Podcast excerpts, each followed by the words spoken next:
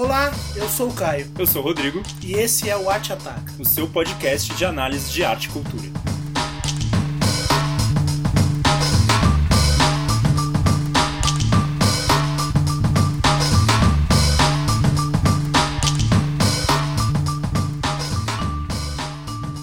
Olá, galera, tudo bem? Então, de novo nós estamos aqui para falar sobre um assunto que tem aí centralizado é, o debate por conta das- do seu tema e também do seu formato. E estamos falando aqui de democracia em vertigem, dirigido e criado, roteirizado, gigante pela própria natureza, por Petra Costa. A diretora já tinha estreado é, fazendo sucesso com Helena, não é isso? É isso. E agora faz um filme eminentemente e iminentemente político, falando sobre os últimos anos da, da democracia eh, brasileira. Últimos no sentido temporal, não no sentido de juízo de valor, até agora. Rodrigo, o que foi Olá. este, este, este filme? Posso dizer um documentário? Antes de tudo, eu queria perguntar se alguém da sua família é dono de construtora, Não. fundou uma construtora, Hum, uma Não. empreiteira.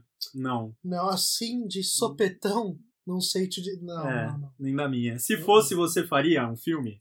Eu não sei Você. nem se eu falaria português, rapaz. eu nem sei se eu estaria morando aqui. É, não. Isso. Certamente estaria em Paris, Berlim.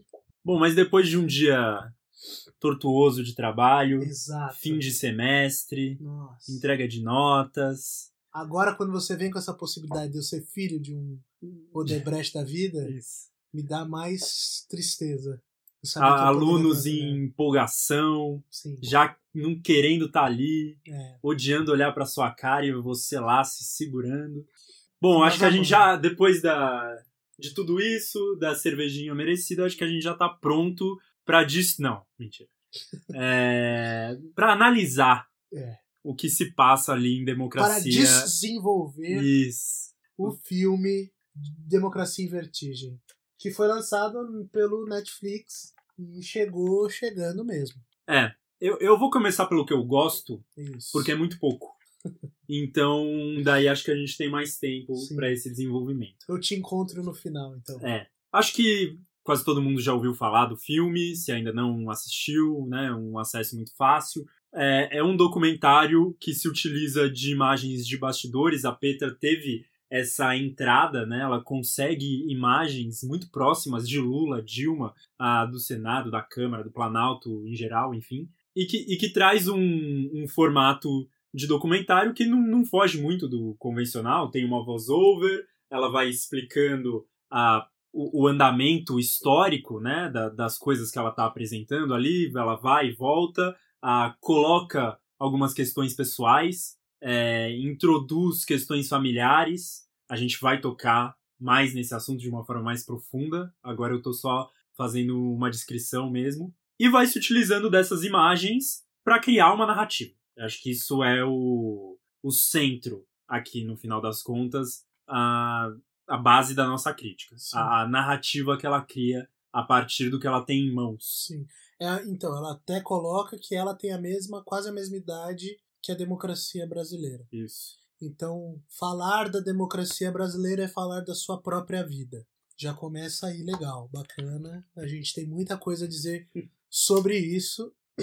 Então, o que eu gosto das imagens, num sentido meramente formal, assim, acho que ela conseguiu É. belíssimas imagens mesmo. É, o que ela faz com elas, que no fundo, ao fim e ao cabo, é O realmente o trabalho de um cineasta, né? Porque O senão que- ela faria fotografia, né? Exatamente. E eu gosto muito das falas de duas pessoas comuns. E acho que são as poucas falas de duas pessoas comuns que não que não estão representando lado nenhum, que não estão representando nenhum espectro ideológico ali naquele caso. É um senhor na Praça da Sé que diz: "Ah, esse governo que está entrando, ele está se referindo ao governo Temer, né? Porque ela está no contexto do golpe. É o governo da Globo, é o governo dos Estados Unidos, é o governo dos interesses internacionais e tal. Ah, o que tava não era excelente, não era bom, mas era melhor do que isso aí. É, ele falava até, né, o, a Dilma e o PT nos davam as migalhas, agora nem migalhas Isso, perfeito. nos dar. Perfeito, exatamente. A É. segunda eu posso tentar descobrir. Assim, é, é de uma força, né? É. Essa. Me parece um, um diagnóstico de panorama que, assim, ela mesmo ali dentro me parece incapaz de fazer esse diagnóstico. Ele teve uma força de, de perceber ah, o que cada lado entrega, né? Uhum. Mas sim. A segunda eu acho que é a das as moças da limpeza no palácio, na saída da Dilma, Exatamente. em que ela fala: ah, não existe democracia, né? Não existe democracia. E ela ainda é a moça da limpeza que se utiliza de uma metáfora É do, do trabalho dela. Ela fala, tem muita sujeira aí. Escolheram ela, né? Escolheram a Dilma e tal, mas a gente sabe que tem muita sujeira por debaixo disso. Sim. Acho dois momentos, assim, incríveis. E que eu fico com vontade de colocar o filme no Netflix de novo e assistir esses dois momentos. Me incomoda demais o que a Petra faz com esses dois momentos. Eles parecem só dois momentos que estão no filme, que são adornos no filme. Ela não realmente parte desses momentos para construir a visão de um público, a visão de um povo, ou como isso toca o povo. Não, são só duas falas que ela também provavelmente achou interessante e que, ele, que compõem o filme, mas não causa nenhuma mudança de rota. Ela rapidamente volta pro controle é, um tanto exacerbado, a gente vai chegar lá, que eu acho que ela tem do documentário. É, eu só queria falar uma coisa sobre isso, porque assim como ela enxergou o valor nessas imagens, nessas cenas, pela mesma natureza nós encontramos também esse valor. O que é até nesses poucos minutos que a gente começou a falar sobre o filme, já começou é, trazendo problemas que ele nos apresenta, pensar esses diagnósticos dados pelo público, aquele o que a gente considera, né, na academia povo, né, no sentido forte do termo, esse povo real que a gente não conhece porque a gente se educa, porque a gente não frequenta os mesmos lugares que eles, a gente tem uma certa di distância deles. E por emanar essa, essa espécie de clareza, uma clareza quase intuitiva, surtiu o efeito em nós o mesmo que o dela. A gente não tá falando que a Petra não tem sensibilidade para isso. Não. Né? Não, até você pode me dizer se é isso mesmo que você pensou. Mas a questão é que este diagnóstico esclarecido virou dela e não daquelas pessoas que É estavam falando. isso. Então, se ela consegue reconhecer os problemas, e todos nós, a gente sabe, a gente estudou a democracia brasileira, as instituições, fizemos lá o curso com o Rogério Arantes, com o Bruno Speck, fizemos todas essas, essas matérias na graduação. Mas a questão que fica é como narrativamente, no documentário também existe uma narrativa, existe um recorte, existe uma contação de história, ela fez se calar um, um comportamento que não é o dela, mas emulou como se fosse dela. Acho que esse é o problema central dessas cenas, né? Que ela passa desapercebida mesmo. Nossa, falou uma coisa interessante. É até pedante do, do ponto de vista cinematográfico, né? Sim. Porque sim. é um mero objeto. Ah, é meio Quaron, assim. É o como- anti-Coutinho, né? Sim, exatamente. O Coutinho falava pouco e quando falava era pra construir a narrativa de quem tava conversando com ele. Então a diferença é gritante, né? É grosseira até quando a gente olha assim. Então eu achei interessante trazer isso, porque quem ouve a gente descer na lenha nela pensa que é uma questão puramente ideológica ou até mesmo Não. um certo, certo fastio ideológico que a gente vive e que eu posso dizer por mim, eu realmente vivo com o discurso da esquerda, mas não, é, é puramente formal. Eu, eu não encontro força nenhuma no, no que ela fez, no uso que ela fez daquelas falas, que seria muito interessante. Como você sugeriu, né, de ser um filme só com aquelas duas cenas, eu imaginei realmente fazendo uma espécie de digressão na cabeça daquela, daquela mulher, que é um tipo social, é uma mulher, é uma mulher é, fragilizada no seu emprego, é uma mulher precarizada porque é terceirizada. Tem várias relações de, de poder e de dominação que, que, em que nela coagulam, né? E o, o rapaz, o idoso, também tem isso. Fazer uma constituição do que seja essas personagens que se transformam em personagens no filme. Não estou dizendo que ela pagou para os caras fazerem isso, falarem aquilo, mas se transforma em personagem até mesmo aquilo que é biográfico, né? Cara, eu só queria fazer uma digressão para explicar algo que eu não me lembro se a gente falou em episódios anteriores, mas que é a questão da nossa formação, só para deixar claro ah, é para quem tá ouvindo, eu e o Caio nós nos formamos na FEFELESH, né, na Faculdade de Filosofia, Letras, Ciências Humanas da, da USP. O Caio fez filosofia, eu fiz ciências sociais. Então, esse é um tema em que a gente ah, não tem só um olhar de interessado ou de quem ah, consome e acessa ao debate político do dia a dia, mas de quem academicamente está ligado a isso, uhum. certo? É, de quem estudou as instituições, de quem estudou a teoria por trás disso também, Sim. né? Algo que não significa que a, no, a, a, nossa visão, o nosso olhar é o olhar correto Sim. e o da Petra é o olhar. E que errado. ele vai se sobrepor ao olhar estético. Exatamente. Né? Exatamente. Ele é um, um, auxílio. Então fica, é lógico que algumas coisas ficam mais gritantes, né, pra gente por conta do nosso repertório, que é só Isso. pessoal. É, repertório nada mais é do que uma espécie de solo que você usa para fazer referências com o novo que se apresenta Exatamente. diante de você. É só para todo mundo saber é. da onde vem e que eu é, essas nome, ideias que a gente está tirando, é, de algumas situações que a gente faz e que passam sim, e a gente sim, nem, nem percebe. Boa. Mas seguindo, a Petra recebeu alguns elogios, eu vi uh, isso sendo base de algumas críticas elogiosas a ela, da questão dela colocar e deixar muito claro da onde ela vem. Então, essa questão que a gente começou brincando no podcast, hum. dela ser a. Acho que neta? Neta. Neta de, do, do, fundador do, da Gutierrez. Da Gutierrez, exatamente. Né, de como ser um ato ético, corajoso. Enquanto que eu acho que, assim, o jeito que ela fez me incomodou bastante, porque eu, eu, eu senti uma coisa quase que romantizada para ela se colocar como uma esquerda que não tem medo de dizer o seu nome. é, é também, mas uh, de que reconhece o seu privilégio e que mostra combatendo esse privilégio, né? De tipo é difícil para mim também. De olha da onde eu vim, olha, olha o que eu poderia ser, mas não, eu estou fazendo esse, esse documentário aqui, gente. Pode crer. É, eu lutei, eu tenho imagens minhas aqui pro Lula, isso. É.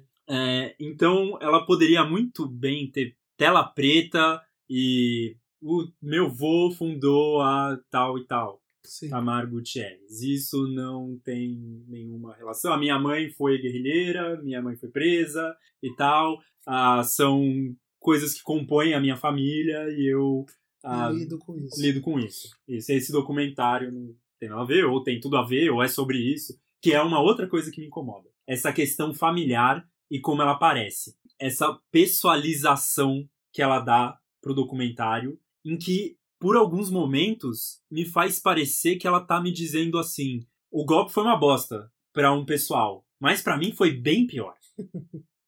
Porque eu tenho essa pessoa da minha família que tá ali do lado dessa galera do poder e que engendrou para tudo isso acontecer. E eu também estava do lado do que sofreu isso, dos que lutaram para alguém como a Dilma ser presidente do país um dia. Então, para mim, que nasci com a democracia, que vi o nascimento do governo Lula, gente, foi muito mais sofrido, sabe? É, ficou essa impressão, embora isso seja é, uma espécie de provocação nossa, eu concordo que você pode ter passado isso, mas eu acho que é o estilo dela. Você, você assistiu, Helena? Sim. É, o mesmo, é a mesma pegada, é a mesma pegada. sofrida, uh, pegada de. Então, mas ali é. ela tá no campo só do pessoal. Sim. É a história dela. A Helena ainda me incomoda algumas coisas, uhum. assim. É, mas ela tá no campo só do pessoal. É sobre a irmã dela, sobre a família dela, ok.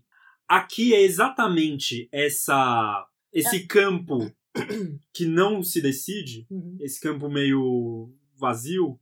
É, de que eu não entendo se é um filme que informa, se é um documentário que pretende uhum.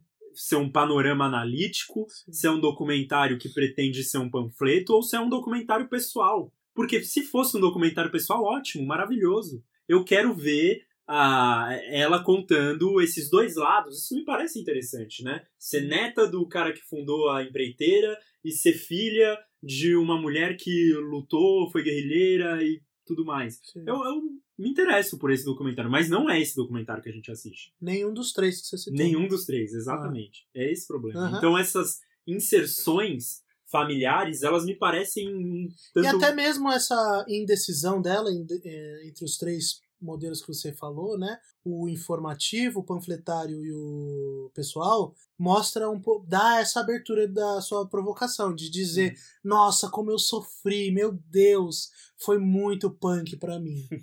Foi, nossa, so hard. Porque ela fala, deve falar umas seis línguas. Então, é muito difícil mesmo. E é, fica essa essa essa sensação. Como eu falei pra você hoje de manhã, é, se ela falasse em francês o documentário, não faria diferença. É, Esse comentário seu foi ótimo, porque era uma coisa que eu queria comentar. No fim das contas, me parece um documentário pra gringo ver, né? É. Ainda mais estando no Netflix, né? Uhum. Esse, esse laço Netflix que vem É com verdade. ele, Isso que é de tipo é pra exportação. Galera, ó, pra vocês entenderem o que Tá aconteceu. aqui. e que é bem um, um- um laço que interessa a, a espectros ideológicos fazer. É, Tem um documentário também no Netflix que chama Duas Catalunhas.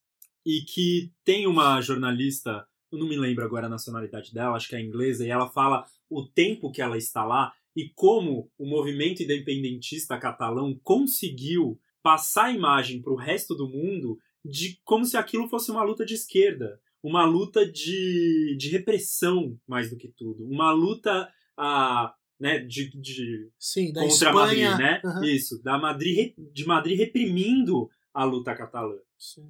E que ela fala que isso não é verdade. Não é bem assim que funciona e não é bem assim que, que a Há história conta. né? Exatamente. É, e esse documentário da Petra me parece ir exatamente nessa direção que ela tá falando. A gente embrulhando de um jeitinho que a gente quer que os outros entendam o que aconteceu aqui. Então quer dizer que você está acusando a cultura brasileira de ser marxista cultural, é isso? Tá dizendo que a gente tem uma hegemonia Isso. de esquerda que quer envelopar essa, esse discurso. Isso agora eu tô esperando a Van mandar mimos, já que né, ninguém até agora se pronunciou, Companhia das A Letras. mostra, a mostra Hum, da- do cinema já já, vai, foi já também. era, não vai. né, ninguém do campo progressista patrocinou nós. Vamos arriscar. É, a gente tá tirando pro pra todos os lados. Não, mas, é, é- mas eu concordo com você que existe uma certa. Acho que a gente chega nesse ponto que eu queria trazer, que é uma espécie de é, paradigma estético de esquerda que esse documentário conseguiu me explicar. Ele conseguiu decifrar, não decifrar, mas reduzir ao absurdo de forma que eu consiga enxergar com mais clareza todo um problema estético de esquerda que hoje a gente vive que a gente precisa superar. A cultura é elitizada no Brasil. Você vai me dizer que existe o samba, você vai me dizer que existe a capoeira, você vai me dizer que existe a cultura periférica, o coperifa. Eu vou te dizer que sim, eu conheço esses lugares. Tranquilo, existe cultura. A questão não é essa. A questão é como nós lidamos com um paradigma estético do que é belo para uma esquerda progressista no Brasil. Se você consegue, vamos dizer, se esse, esse documentário atinge ahn, periféricos centrais, eh, elite e os empobrecidos, precarizados e, e privilegiados, mesmo se eles estão, vamos dizer, ordenados por um discurso político, é porque existe um paradigma estético. E esse paradigma estético é o do sussurrar de uma melancolia da, de um progressismo que não conseguiu dar certo. E a gente não consegue. Por quê? Se a gente negar esse progressismo que aconteceu, que foi do Lula e da Dilma e do último FHC, a gente não vai conseguir construir nada, porque é como se nós negássemos tudo, tivéssemos que voltar à escravidão, ao genocídio indígena e tudo tivesse que voltar a acontecer para a gente chegar de novo na possibilidade de esquerda. Só que essa mensagem não tem nada a ver com o que a gente está falando. O que a gente está dizendo é: esse documentário, o jeito que ele é falado, quem faz cultura no Brasil é a elite letrada. Sim. Somos nós que saímos da Universidade de São Paulo, da Universidade Federal do, de Minas Uhum. Gerais, da Universidade Federal do Rio Grande do Sul, da UFRJ, dos centros acadêmicos que é majoritariamente, para não dizer completamente, de uma elite também econômica. Só isso. Todo mundo lê. A melhor revista que nós temos é de quem? De um filho de um dono de banco. Sim. Os centros culturais gratuitos que nós frequentamos, pagamos 20 conto para entrar, são ou de comerciários organizados ou de filho de banqueiro. Poxa, a gente tem que entender que nosso, a nossa estética, a nossa, o olhar sobre o belo está completamente fagocitado por uma classe que tem um comportamento específico. Simples. É curioso quando você faz essa pergunta do que é o belo para a esquerda, assistindo esse filme, para mim a resposta é clara, é o próprio ativismo. É, é bem é. bonito, né? É, porque e assim, é um ativismo que é um ativismo estático, saca? Uhum. É um ativismo que, que é militante, não é um ativismo no sentido forte do termo, que ativa as coisas, que provoca coisas, que machuca quem tá enxergando, sabe? É, não, não tem isso. Você se sente melancólico, alguns momentos, principalmente quando a Dilma fala, meu, nem queria ser presidente. Uhum. Tem uma hora que ela fala uma verdade, eu nem queria, isso foi coisa do Lula, o Lula tirou, não tirou da cabeça e me colocou lá. E a verdade a gente sabe, a gente sabe que foi isso. E é, e é curioso, agora voltando ao documentário, como tem algumas salas fortes e isso a, a, que mostra que a Petra usou mal, né?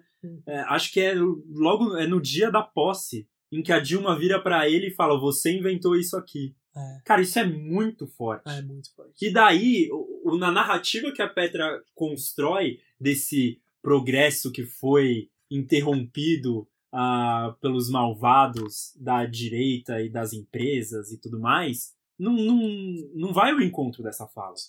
Né? De alguém que estava uh, num lugar errado uhum. e que sabia que estava no lugar errado. E o interessante é a gente ver como essa narrativa constrói também um discurso que é pronto, que é essa essa espécie de autocrítica manca que se faz de que é o Lula abriu, fez a carta aos brasileiros, fez aquela é, concessão às campeãs nacionais, que são grandes equívocos, equívocos econômicos, que isso não está em debate aqui, mas a gente sabe disso. Mas como ela consegue distorcer o que a imagem mostra para que caiba nesse discurso. Esse é o problema central para mim. O conteúdo que ela traz dava para fazer outro filme. Se eu pudesse tirar tu, ter o material bruto dela e dar para cinco diretores, seria uma experiência interessante. Não, seria mesmo. Porque o material bruto dá para você fazer uma narrativa das mais variadas.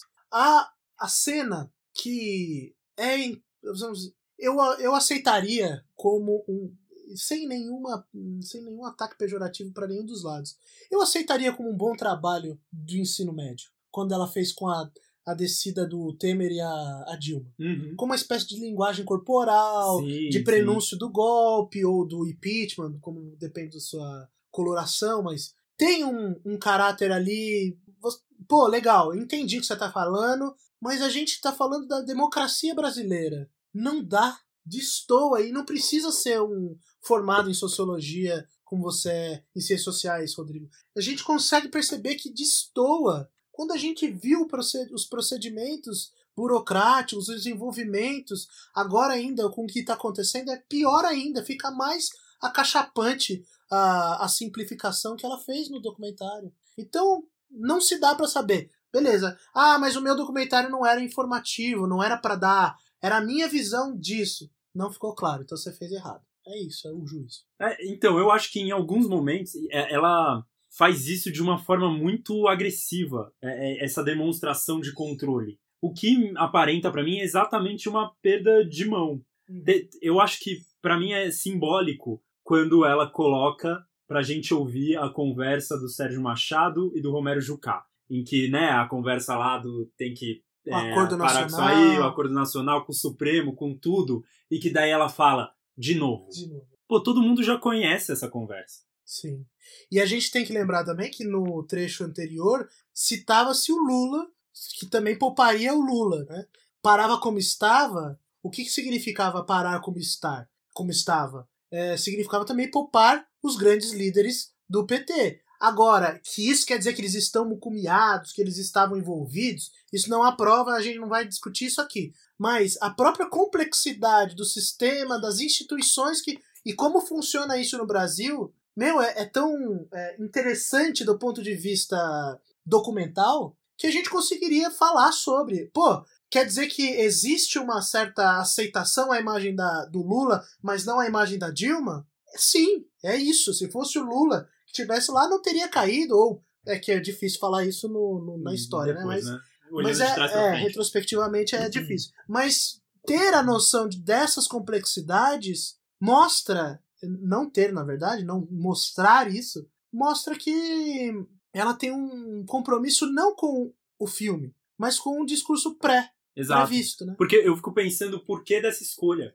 Me parece um- uma escolha de um medo de neutralidade. É como se ela estivesse pegando na mão e guiando a gente pelo caminho que ela está construindo. Uhum. Dessa narrativa construindo que ela está com muito medo de não parecer informativa, não parecer pessoal, não. A cada momento ela está escolhendo uma coisa pro filme. É. E daí o- o- a, a soma desses vários momentos dá num nada, né? O É. filme não é nada. E o, e o momento é do o momento do é, de novo é bem clarividente, né? Né? É muito. É lógico que as cenas de comoção com Lula, que realmente comove quem tem um apreço a essa figura, quem conhece a figura, mas esse ponto é pedagógico demais. É, é assim, é demais. Você Uhum. vai além. É, é tipo quando vira editorial do Jornal Nacional do William Bonner, sabe? Isso, exatamente. É muito, é, Exatamente. muito discurso oficial. né? Exato. Então esse é um Exato. problema muito grande do, do filme. Que a maioria das pessoas não estão enxergando. A maioria das pessoas estão enxergando ou não querem enxergar, né? Não querem fazer concessão. É, porque estão emocionadas ideologicamente, né? É. Porque estão enxergando alguém falando do lado delas e que é né, natural do ser humano. assim. Nossa, alguém que fala as coisas que eu penso, algo que ah, reproduz aquilo que eu já concordo. Hum, Mas é um, um problema sério, né? Quando a gente está fazendo análise de arte ao invés de discussão de bar, né? Sim. E ela dá uma. Ela tenta dar umas, umas rasteiras na gente, assim. Pra falar, ó, eu vou ser a isentona agora. Vral! E daí coloca lá a imagem do, da reforma das empreiteiras no Collor, à direita, E a esquerda, a reforma do Planalto da, da casa, sei lá, eu não lembro o nome, é, no governo Lula. Isso. Aí você vê, poxa, não precisa disso. Ou você se coloca de uma vez, ou não, tem. é, fica nesse chove no molho, porque é essa pretensão documental. Por isso que dá o caráter pedante. Não é pedante a palavra, mas eu não achei me- melhores. Mas um caráter até um prepotente dela. Pô, eu tô sofrendo demais. Tá muito difícil pra mim. Não tô, não tô lidando, tô em vertigem mesmo. Sou eu que Uhum. estou caindo mesmo. Estou passada. Aí não, não dá certo. Não, não escolheu, se lascou. Sinto muito, é a, a verossimilhança que o Aristóteles tinha dito há quase 3 mil anos atrás, de você precisa ser o mais real internamente. Não adianta você evocar uma realidade fora. Isso não serve de nada. Isso aí é fotografia jornalística. E olha, não estou fazendo pouco da fotografia jornalística. Estou falando, esse é o papel dela, não o papel do documentário. E o tom poético da voz-over? É uma coisa que me incomoda demais, assim. Mas porque, é isso, é. Se por- tivesse falado francês, seria um daqueles. porque no filme da irmã dela, no Helena, Aham. faz muito sentido. É, tem uma hora que eu até acho que, que já deu, que ela tá, de uma certa forma, repetindo Uhum, e forçando um recurso. Sim. É, mas aqui parece que ela tá narrando o fim dos tempos, assim. É. O, o apocalipse, é, o que, o que resta depois, sabe? É Do- do- da destruição total. Tipo depois de Auschwitz. Assim, Isso, né? a, a flor que sobrou ali no. Florináusea do Drummond. É, É, muito isso. isso. mesmo. e que. Não é o nosso tempo. Nosso tempo não é esse. Eu não sinto. É catastrófico. Eu, bom, a gente é professor, a gente convive com essa, com essa contradição de você tá formando alguém para um mundo que você não sabe como vai ser. Mas esse tipo de caráter ta- catastrófico acabou, já era, não, não dá e não, não funciona, porque você tá. Eu tô assistindo isso no Netflix. Isso. Você está assistindo isso com uma conexão de dados de 120 megas por segundo, sei lá eu, não sei qual é o seu pacote. A gente tá falando isso num podcast, gravando celular, computador. Pô, a vida realmente, a vida vai vivendo a nossa revelia, a revelia da democracia. Por isso o diagnóstico daquela mulher que estava limpando é tão perfeito. É, é perfeito. Porque ela fala, a gente vota, é verdade. Mas a gente não vota, não. Não existe democracia. A gente não vota, eu tô aqui trampando. Pô, quase ela falou, eu tô aqui trabalhando, você tá me filmando trabalhar. Pô, eu. O que, que tô eu tô limpando fazendo? a merda desses Exa- caras. Exatamente, eu tô limpando onde esses caras pisam. Eu não como da comida que esses caras comem. Eu não durmo na cama gostosa que eles, que eles dormem. Eu não tenho acesso a nenhum tipo de benesse que, que eles têm. Então é muito complicado a gente não enxergar essa vertigem como uma espécie de tontura deitada, se eu posso distorcer. A gente não está diante de abismo que sequer de pé a gente tá. Então a gente só tá com uma labirintite, saca? A gente tá deitado, paralisado e o mundo tá girando e a gente não tá entendendo onde a gente tá. Se a gente não enxergar as coisas como elas são, né? Não reproduzir engodo, discurso ideológico, a, o filme vai ficar falseado, porque ele sempre vai servir a um ou a outro interesse. E a gente não tem, não tá aqui para isso, não tô para gastar meu tempo com isso. Eu queria aproveitar esse seu comentário para trazer um outro documentário para que a gente consiga elaborar um comparativo aqui, que é o Processo da Maria Augusta Ramos, documentário do ano passado, um documentário em assim total dissonância com o Democracia em Vertigem, ah, no sentido formal mesmo. Se o Democracia em Vertigem tem excesso, o processo talvez ele peque pela falta. Ele é tão minimalista, tão minimalista que uma hora parece um vazio total. Parece uma compilação de jornal. é isso. Isso, então não tem voice-over, Uhum. tem só tela, tela preta informando quais são os contextos da, das imagens que a gente vai ver em seguida. Muita imagem de bastidor, é, principalmente ali no, no momento daquele processo do impeachment, em que a, o PT tentava argumentar, principalmente ali no Senado, para tentar reverter as, a- o processo de, de ir em frente. Então a gente vê muito a Glaze, o Lindenberg Farias, o José Eduardo Cardoso, ali em reuniões para construir esse argumento. Uhum. A Maria Augusta Ramos ela fala mais pelas imagens do que a Petra. Né? Ela é uma documentarista que é, já é do trabalho dela. Ela tem um filme incrível chamado Juízo sobre juizado de menores. Nossa, eu tudo mais. assisti, é muito bom. aí, Exatamente. muito- muito bom. E ela tem essa pegada da câmera que observa. Sim. Ela quase que não tá lá. Ela quer ser. Ela tem parte dessa tradição da, da- do documentarista, vamos dizer, tipo uma mosca, né? Uhum. Que ele só tá ali assistindo. Sim.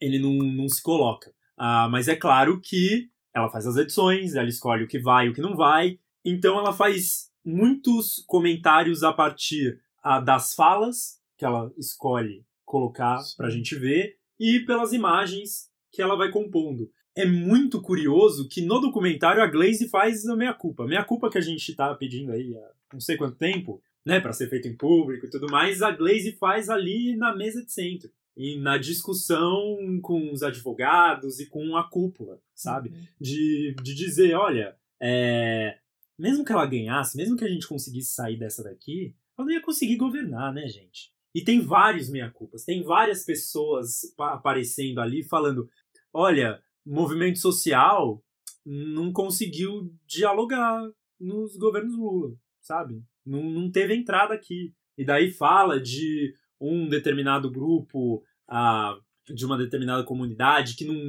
que não teve voz e que teve perdas. Durante o governo Lula. E tudo isso tá vindo da boca de políticos ou pessoas próximas a políticos do PT. Sim. Então, se essas pessoas têm a condição de fazer isso, mesmo que não fosse em público, mas elas sabiam que elas estavam sendo filmadas ali. Uhum. Se elas têm essa condição, como que a Petra não tem de fazer uma. de colocar pelo menos um, um embate, um outro lado, um. Sim, achei extremamente constrangedor quando colocou a imagem da indígena lá no, no Democracia em Vertigem, porque, pô, Belo Monte, o que foi Belo Monte? O Exatamente. que é Belo E Monte? de novo é uma construção de uma narrativa é, fantasiosa, né? De tipo, ah, não, ó, olha os grupos que estavam ao lado disso daqui.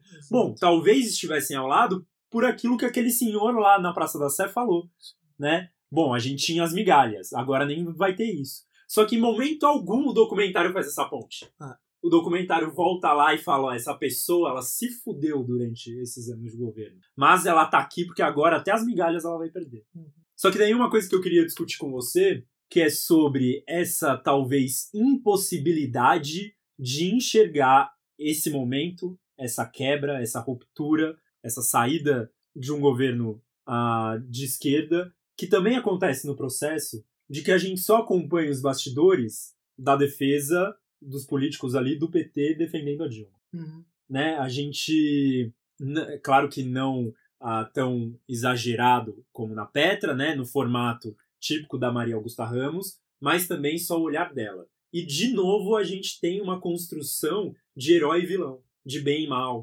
E ainda mais que ela não se coloca, parece que a gente está assistindo um teatro. Uhum. E é uma, uma história clássica teatral, assim, né? De, tem ali o bem, tem o mal, a gente vai vendo o, esse antagonismo né? e o mal vence no, no final. Entendi. Então tem a, a, criação de imagens de alguns personagens, né? Como a Anastasia aparece de um jeito meio tosco. É, a Janaína aparece uma hora tomando todinho, e talvez essas pessoas sejam toscas de fato, né? É isso Mas essa é a diferença do cinema, né, é. cara? O cinema, ele é maior que a realidade. É. Né? De vez em quando não combinam as duas Sim. coisas, porque uma imagem que você coloca na tela diz muito mais do que uma passagem de, de um texto, Sim, ou o que sim, quer que sim. seja, na composição de É, um isso é personagem. aí que eu acho que eu queria entrar. Realmente, o que a gente tem é uma tosquice mesmo, né? A Janaína extremamente violenta na hora de falar sobre a, que a, o governo da Dilma é a cobra, não sei o que, citando Deus e o cacete. E aí você tem o aquele discurso brando, discurso higienizado do, da cúpula é, do PSDB e também aqueles que se exaltam, todos os partidecos que também assumem a direita e a esquerda o discurso pró ou contra o impeachment.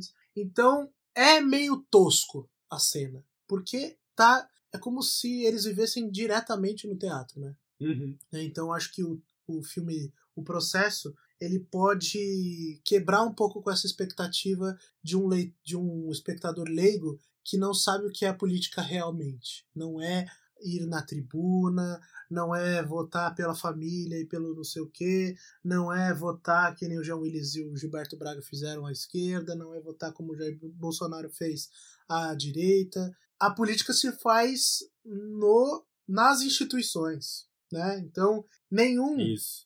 momento isso ficou claro, e aí voltando ao tema deste podcast, no filme da Petra. Parece que as coisas são só por boa vontade. Se você tem boa vontade suficiente, vai dar certo. Agora pode me, alguém pode me questionar. Estou fazendo papel porque a gente faz isso aqui. Ah, mas ela falou que o Lula fez a carta aos brasileiros. Ela falou que o Lula teve que se vender aos banqueiros para, é, para se poder governar. A Dilma não se vendeu a, aos banqueiros e tentou pressioná-los com a baixa dos juros. Gente, não é só isso. Não, e Sabe? aparece uma hora o Lula faz, falando, né, de, de alguma coisa que ele se arrepende e tal, né? Que Hum. parece resolver essas questões, né? Sim, sim, sim. sim. Parece mostrar, não, ó, mas tá aqui um cara que talvez ele fosse pra outro lado se ele visse no que deu. Tipo, Não é esse tipo de, de leitura, né, que a e- política ingênuo, permite. Né? É, exato. exatamente. Não tem o menor sentido. Eu acho que no fim das contas a gente, ao longo do, do episódio, acabou respondendo essa questão de por que ninguém conseguiu ainda construir em imagens um diagnóstico ou uma análise que é Nos Hum. permita realmente conhecer a realidade. Né? Eu exato. estava numa conversa falando sobre isso, sobre pesquisa em ciências, ciência política. É muito complicado porque eh, não se confundem autopercepções, não se confunde eh, autodeclaração e até mesmo eh, olhar observador com um olhar científico puro e simples. Você precisa glosar os dados, você precisa é, criticar os dados, precisa questionar os pressupostos e as, premissas. E um documentário ainda mais sobre uma democracia brasileira, meu Deus, Eu não sei se é mais difícil conhecer a democracia brasileira ou a formação brasileira. Sim. Se o Gilberto, se o Sérgio Buarque de Holanda, o Caio Prado Júnior, toda essa galera tentou escrever e agora a gente quer falar sobre a democracia assim, num estalar de dedos. Sem, sem distância temporal, né? Por coisas que nos bateram, assim, nos chocaram Não, pesadamente. E tinha que ser um filme de muita pesquisa para falar sobre isso. Pô, escolhe uma pessoa, acompanha ela durante 10 anos. Acompanhou ela lá limpando a escada na saída da Dilma, acompanha ela até 2022 na saída do Bolsonaro. Aí você tem um documentário. Aí você vai saber que se essa classe pobre realmente se lascou ou se a vida dela não mudou nada. Ou você faz um documentário sobre a sua mãe, que tem uma história parecida Isso. com a Dilma, conhecendo a Dilma, e daí depois foi pra onde, e como essa mulher foi para lá, Exato. e daí Decide. mostra o que. dá esse turning point do seu avô sendo o É. fundador. Eu assistiria esse filme. Eu também. Se não fosse como os romances é, de comédia romântica que a gente Claro. conhece. Mas eu assistiria. Porque ela é talentosa, ela tem um caráter, ela tem um olhar estético apurado. Ela sabe sem filmar. dúvida. Sem Ela dúvida. sabe. o- Quem escreve, escreve ou quem produz voiceover sabe o valor estético que tem isso. Uhum. O silenciar da É imagem. a muito voz difícil dar certo, né? É muito ter difícil. o tom, ter o ritmo, ter. Sim, né? A cena do Aécio foi constrangedora também. Teve utilidade nenhuma, a não, ser tentei falar com É, Aécio. e ele não, e ele não quis. Isso. Ah, gente, por favor. É isso? Eu acho que é isso. Eu acho que a revolta está posta. Ela Estou termina no tentar. é, estamos aqui em estado vertiginoso já. Mas eu acho que a gente conseguiu pelo menos trocar uma ideia sobre isso, mostrar. A gente não esgotou, daria pra falar muita Não. coisa, o que a gente tinha conversado antes. Daria pra colocar aqui, mas ela não. Ele ia ficar muito divagações, assim. Eu acho que a gente conseguiu arrematar um- esse programa, né? É, e eu acho que, assim, eu acho que pela uma tradição que o público comum tem de crítica, talvez o que a gente esteja fazendo aqui não seja O esperado. o esperado é, e o que eles estão acostumados. Que- Que é essa questão de uma certa destruição da coisa, Sim, assim. é. Então a gente. Nunca assista. Tipo, a gente vai é, dar zerinho. exatamente. ou vai né? dar uma Exato, estrela. Exato. Não é não é nada disso, assim. A gente quer que as pessoas vejam e que as pessoas pensem nos filmes e que elas discutam. E que né? a Petra continue produzindo filme. Isso, inclusive. exatamente, exatamente. Eu acho que isso é mais importante quando a gente fala e quando a gente tá fazendo isso com um artista brasileiro. Hum. Porque quando a gente mete o pau no Quaron, lá no nosso primeiro episódio, aliás, voltem lá e ouçam sobre Hum. Roma, é, foda-se, né? O Quaron tá lá tomando banho com os Sim. Oscar dele, né, cagando pra gente. É. Não que a Petra esteja nos ouvindo, não é nem essa questão. Ah, mas e- exige um respeito, né? Sim, sim. Óbvio, com, com o artista, porque a gente sabe as condições de se fazer arte no Brasil. Sim. E independente de quem é o vô dela, de onde ela veio, o que ela tem.